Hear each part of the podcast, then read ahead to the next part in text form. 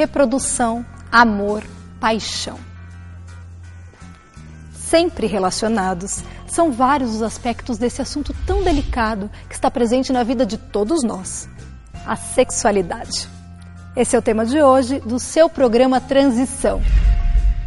A sexualidade, ela traduz uma abrangência que envolve várias dimensões do ser.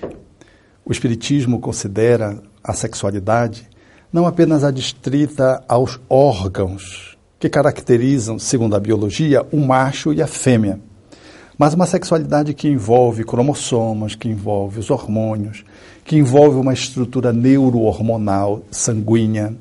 Essas são dimensões de um sexo que vai se ampliando para se configurar numa sexualidade. A sexualidade é algo que faz parte do natural do ser humano, inclusive é trazida por Allan Kardec na lei de reprodução no livro dos Espíritos. É uma lei divina. A sexualidade fala, portanto, da manifestação do ser da vida, dentro da vida, nessa conjuntura relacional com o outro, não só numa dimensão física, sexual propriamente dita, mas numa dimensão de interação emocional, numa dimensão de interação criativa. Porque para os espíritos, a sexualidade ela configura uma energia criativa. Que é uma energia carregada de um magnetismo muito importante e necessário para a vida do indivíduo. A energia sexual ela define claramente a origem da pulsão sexual do, no cerne do ser, no espírito. O sexo não é algo físico, muito embora perpasse por ele e traduza a sua dimensão dentro dessa estrutura hormonal.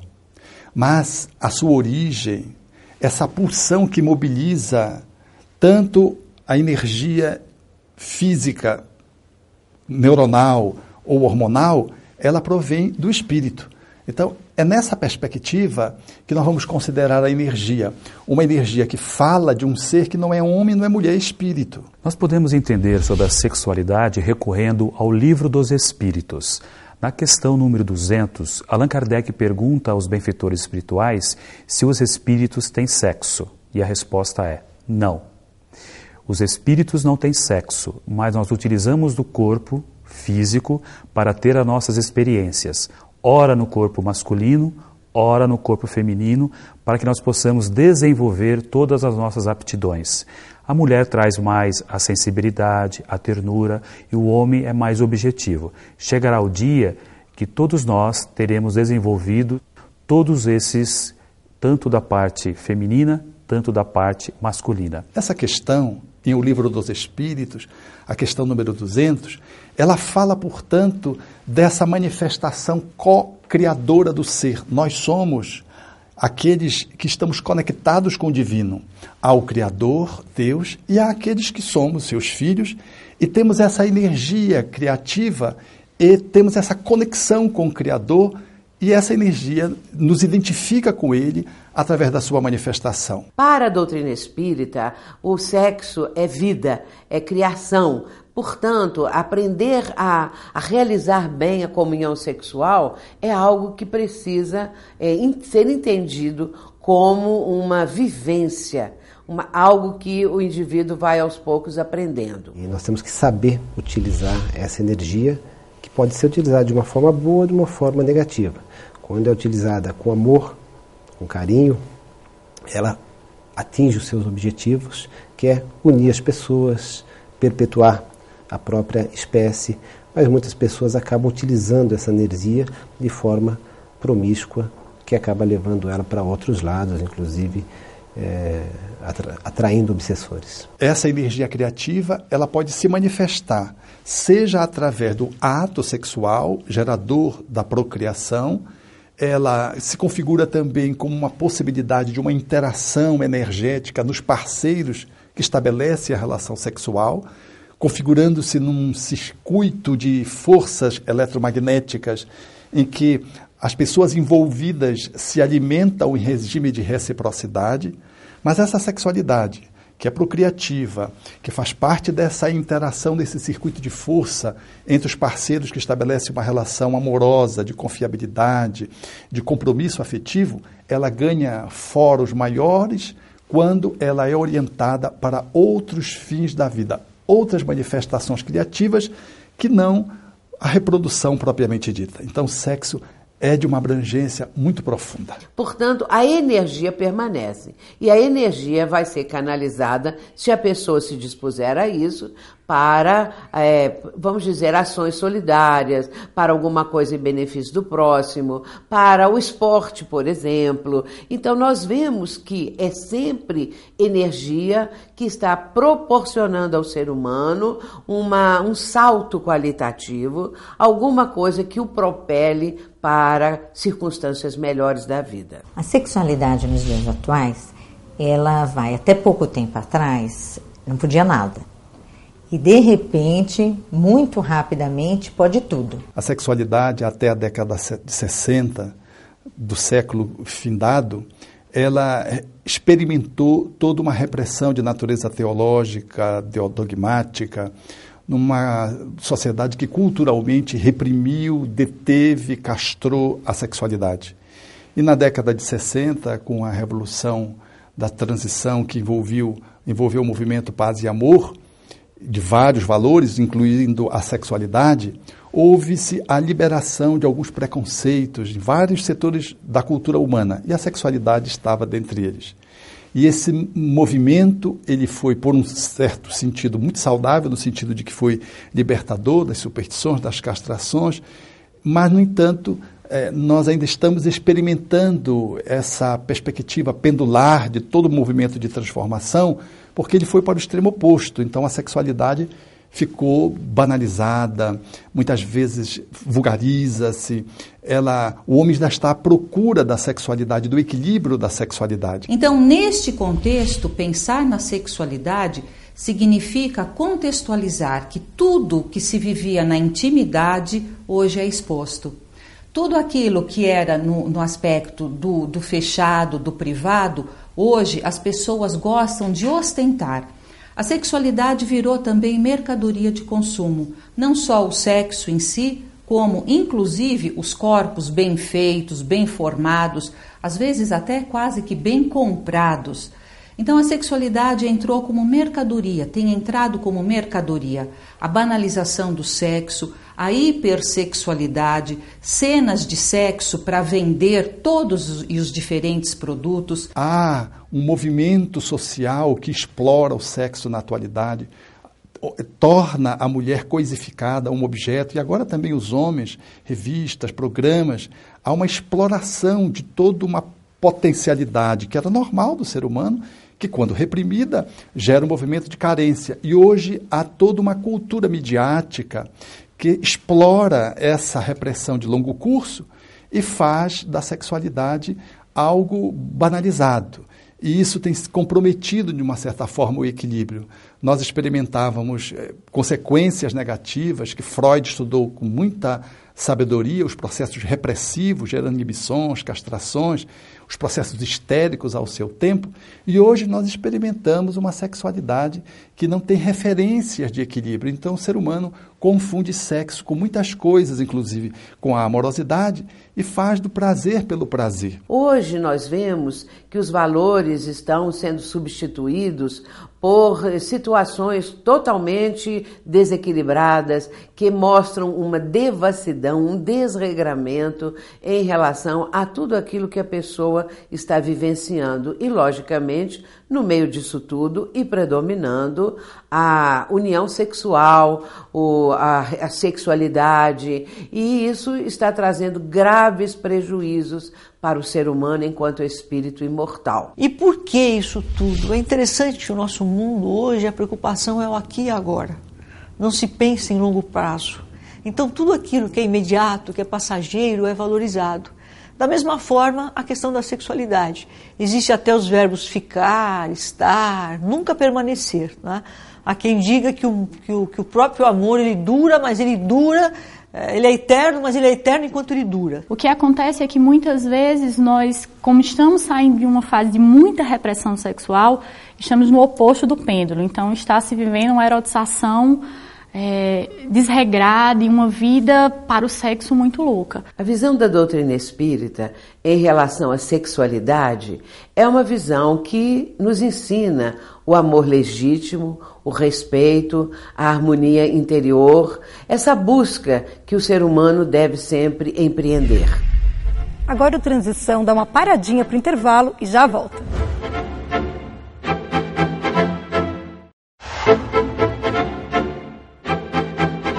Transição está de volta e continua explorando o tema sexualidade.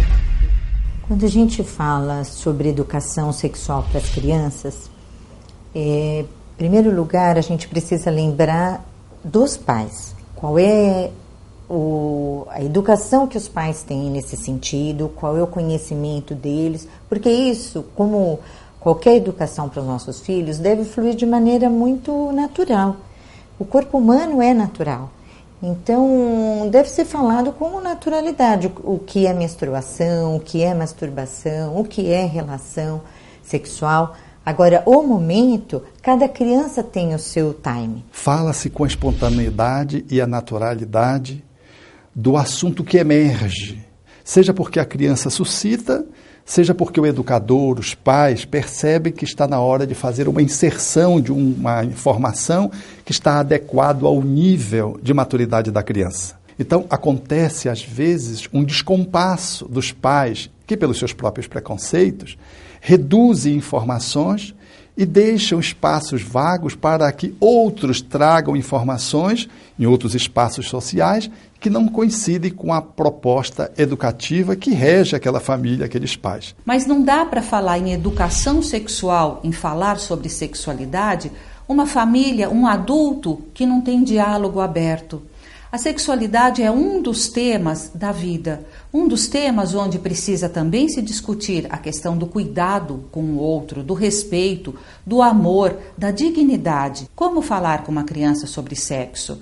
Falar da forma mais exata, mais clara, mais simples possível. Sempre sem tabu, sem mistério. Nós temos que tratar de uma forma natural, conversando, respeitando os limites de cada idade, tratando da forma adequada para cada faixa etária, para que a gente não avance o sinal e fale de coisas que se tornem abstratas para cada fase, faixa etária. No momento em que o assunto surge, trata-se do assunto, se é necessário falar dele em função de algum ponto que você perceba como educador, como pai, como mãe, faça isso e vá configurando a sexualidade num trato de espontaneidade.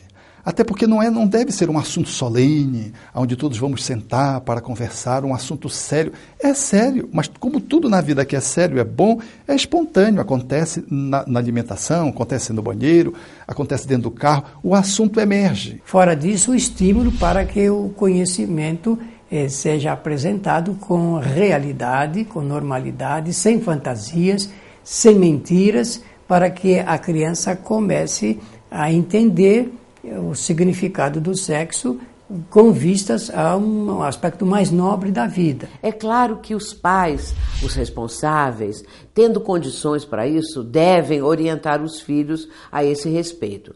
E também notar que a própria criança, muitas vezes, vai começar a fazer perguntas relacionadas com os próprios órgãos genitais, com a própria condição de ser menino ou menina, essa, essa, essa diferença que a criança aos poucos vai notar entre uma amiguinha, entre ele próprio sendo menino e assim por diante. E isso são perguntas que vão chegando que, e que os pais devem responder com naturalidade. O grande problema da sexualidade é a mítica, né?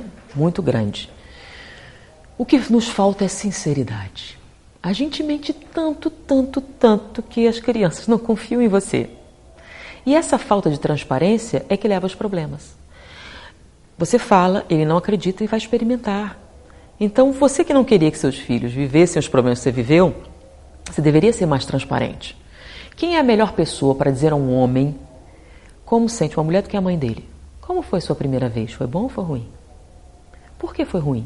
O que foi que fizeram com você que fez ser tão desagradável? Você já contou isso para seu filho do sexo masculino? Não? Então ele vai repetir as mesmas coisas. Então você só está propagando o problema, porque você não teve coragem de ser sincera. A gente finge, a gente mente. E por conta disso, a gente vai transmitindo esses problemas, essa falsidade. Então, eles vão perguntar onde? No meio. E ali, eles vão ter a sinceridade necessária. Então, por você não falar dos seus problemas, você os perpetua. Ah, mas espera aí. Espera aí, é o seguinte: os filhos não exigem dos pais a perfeição. O que é que todo mundo admira, gente? Sinceridade. O que é que, vamos lá, qual é a, a coisa mais importante para o ser humano? Isso é uma pesquisa. Confiança. Alguém em quem confiar. É tudo que você mais deseja. Então você pode ser ladrão, mas você tem um amigo que não é, quem você vai procurar? Então, a confiança é uma coisa muito valiosa. Os nossos relacionamentos todos têm como base a confiança, mesmo que você seja um ladrão. Você quer confiar em alguém. Em quem você vai confiar? Se você mente para os seus filhos, em quem eles vão confiar? Então eles farão as próprias experiências e cometerão os mesmos erros que você cometeu. E depois você vai ter a responsabilidade disso. Você teve a chance de mudar isso e não fez. Se você quer um marido melhor, mais progressista, mais isso, você começa educando seus filhos. Eduque seus filhos como progressistas, mais sensíveis, mais igualitários, que na outra encarnação, por merecimento, você vai ter um marido melhor. É, certa feita, a minha sobrinha chegou no, no quarto e disse: Tio, eu estou com uma coceirinha na minha baratinha. Eu disse: Aonde? E ela foi com a mão na vulva. Eu disse: Não, minha filha, é vulva ou vagina, não é baratinha. Ela saiu correndo, muito pequena, aproximadamente 5 para 6 anos, e correu em direção à minha cunhada, no outro espaço da casa. E correu e disse: Mamãe, mamãe, eu estou com uma coceirinha na minha vulva. E ficou esperando que a mãe pudesse confirmar ou infirmar, porque mãe tem a opinião final com referência a todos os valores no processo educativo de uma criança. Então a mãe ficou, me olhou, eu me antecipei para que não sobrasse um psicotapa, um, e disse, é, eu disse para ela que era uma coceirinha na vulva, porque ela disse que era baratinha. Baratinha é um inseto antigênico que fica voando por aí, a gente não sabe nem porquê, nem Deus sabe por que ele criou, quebrando assim aquele clima que ficou um pouco tenso. E a criança ficou olhando para ela, então ela olhou para a filha, ficou ficando vermelha e disse: É, minha filha, é vulva. Quer dizer, quase que não sai, demonstrando a sua desconexão de tratar o assunto com a filha um assunto tão comum, tão rotineiro, mas que enquanto adulta não pôde fazer isso com seus pais. Então vamos chamando de pênis, desde a terminologia que a biologia consagra, vagina, vulva, desprezando algumas terminologias que são míticas e que são, eh, às vezes, traduzem uma certa desconexão da sexualidade quando se configura com pintinho, flautinha, baratinha, que são termos é, que não configuram. A criança já vai percebendo que o adulto trata da sexualidade sem a espontaneidade que ela implica, que ela requer, tratando assuntos com naturalidade. Quando se fala a palavra pênis, por exemplo, que parece que induz uma coisa pesada, é na cabeça daquele que está pensando isso. Porque da criança não, ela não tem essa informação. Quando chega a informação, ela configura com uma parte do seu corpo. Porque se você diz que é pintinho, ela vai pensar que é o pintinho animal. E aí, cornetinha, ela pensa que é cornetinha, ela vai ficar confusa.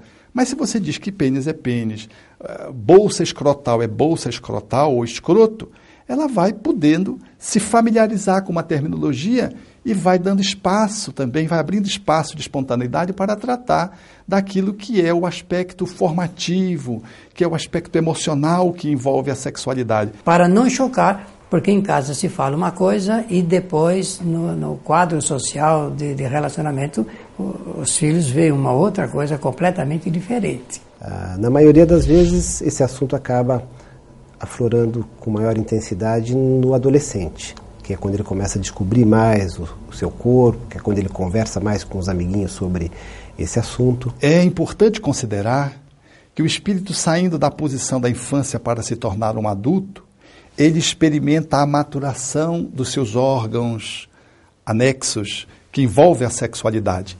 E é o momento que o espírito se apropria dessa reencarnação, trazendo o passado e o presente no movimento de construção daquilo que vai modelar definitivamente o adulto, configurando a autonomia econômica e emocional com que ele se emancipa. Então, essa fase é muito importante e a sexualidade tem uma posição muito definidora nos rumos deste espírito que está reencarnado. A adolescência é um movimento que acontece em grupo. Adolescência e juventude, a partir do grupo, cria normas e aspectos comportamentais específicos. O adolescente tenta uh, estabelecer-se, estabelecer a própria identidade sexual, a própria personalidade. E adolescente, ele tem um movimento de rebeldia, um movimento de querer construir-se a partir da negação da lei e da ordem que recebeu da família. Nesse contexto, é preciso olhar com muito cuidado a questão da sexualidade. Hoje nós temos estatísticas que a antecipação das questões da sexualidade já chega. Por exemplo, a menarca, a primeira menstruação, hoje chega antes dos 12 anos para as meninas, o que antigamente se podia esperar até por volta dos 15 anos. Aliás, hoje, aos 15 anos, 30% dos jovens já tiveram experiência da relação sexual. Como? A sexualidade hoje não é mais algo só da intimidade, já virou algo da saúde pública. Gravidez antecipada, doenças sexualmente transmissíveis, prevenção dessas doenças. Então, lidar com a juventude significa conversar, dialogar, aprender a respeitar todos os valores de vida. É fácil? Não, não é fácil. Até porque nos dias atuais a juventude aparentemente tem outros valores. E é preciso que os adultos consigam interpor valores morais e reflexões nessa situação que eles vivem. E o jovem atualmente anda, a meu ver, banalizando um pouco a vida, sem muitos critérios de respeito.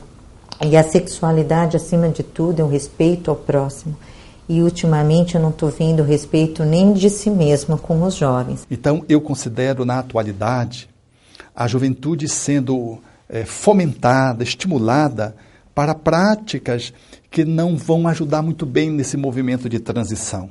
Se a sexualidade em si mesma, para o espírito que reencarna, ela já é um desafio por si própria, Imagine alguém que se lança para as experiências, às vezes com essa largueza de liberdade, raiando a licenciosidade, que faz com que o espírito entre em zonas de muito desconforto e depois ele fique com N dúvidas e N conflitos que ele não precisava experimentar, além daqueles que ele já traz como próprio da seu próprio processo de planejamento reencarnatório. A sexualidade precisa ser respeitada e compreendida. E nada melhor do que este desenvolvimento acontecer numa família. Mas para isso acontecer, a família precisa ser composta de adultos que saibam dialogar, que saibam refletir e eu poderia até dizer que saibam também orar. Então nós temos que eh, compreender esse assunto, saber orientar as pessoas de que é, é preciso tomar cuidado para que não façamos um martírio do ponto de vista psicológico sobre o uso do sexo, não entrarmos na propaganda é, psíquica que se faz é, do des, dos desarranjos, porque a orientação sexual é importantíssima na vida de todo ser humano. A orientação sexual, porque o sexo faz parte da nossa vida. Não é a vida, mas faz parte da vida humana. Não deixemos que o Facebook, as redes sociais e os, e os sites pornô possam informar as nossas crianças e os nossos adolescentes antes que possamos chegar, porque é nosso dever fazer isso, nos antecipar a essas informações distorcidas e disfuncionais. Continuamos com o nosso tema de hoje logo após o intervalo. Não saia daí.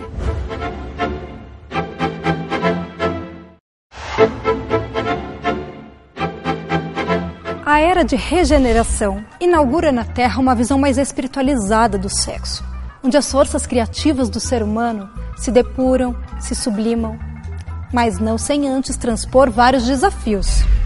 Quando a gente fala sexualidade e espiritismo, tem tudo a ver. Porque espiritismo é para a vida, espiritismo é para a sua melhoria.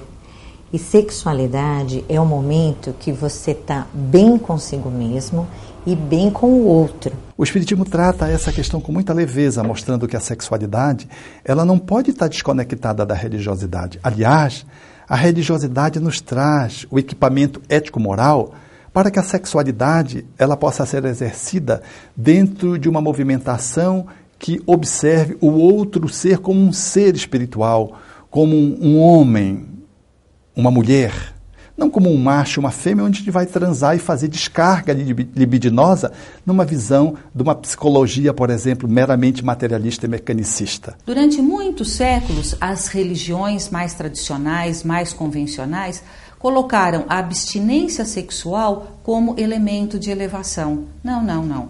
O sexo é vida, é experiência de harmonia, é experiência de amor. Ela contempla o físico. E é tão sagrado o ato de exercer a sexualidade quanto o ato de orar. Por isso o Espírito Emmanuel diz com muita propriedade: sexo é espírito e vida a serviço da felicidade e da harmonia do universo. E precisamos saber com quem, como e para que nós nos utilizamos da energia sexual.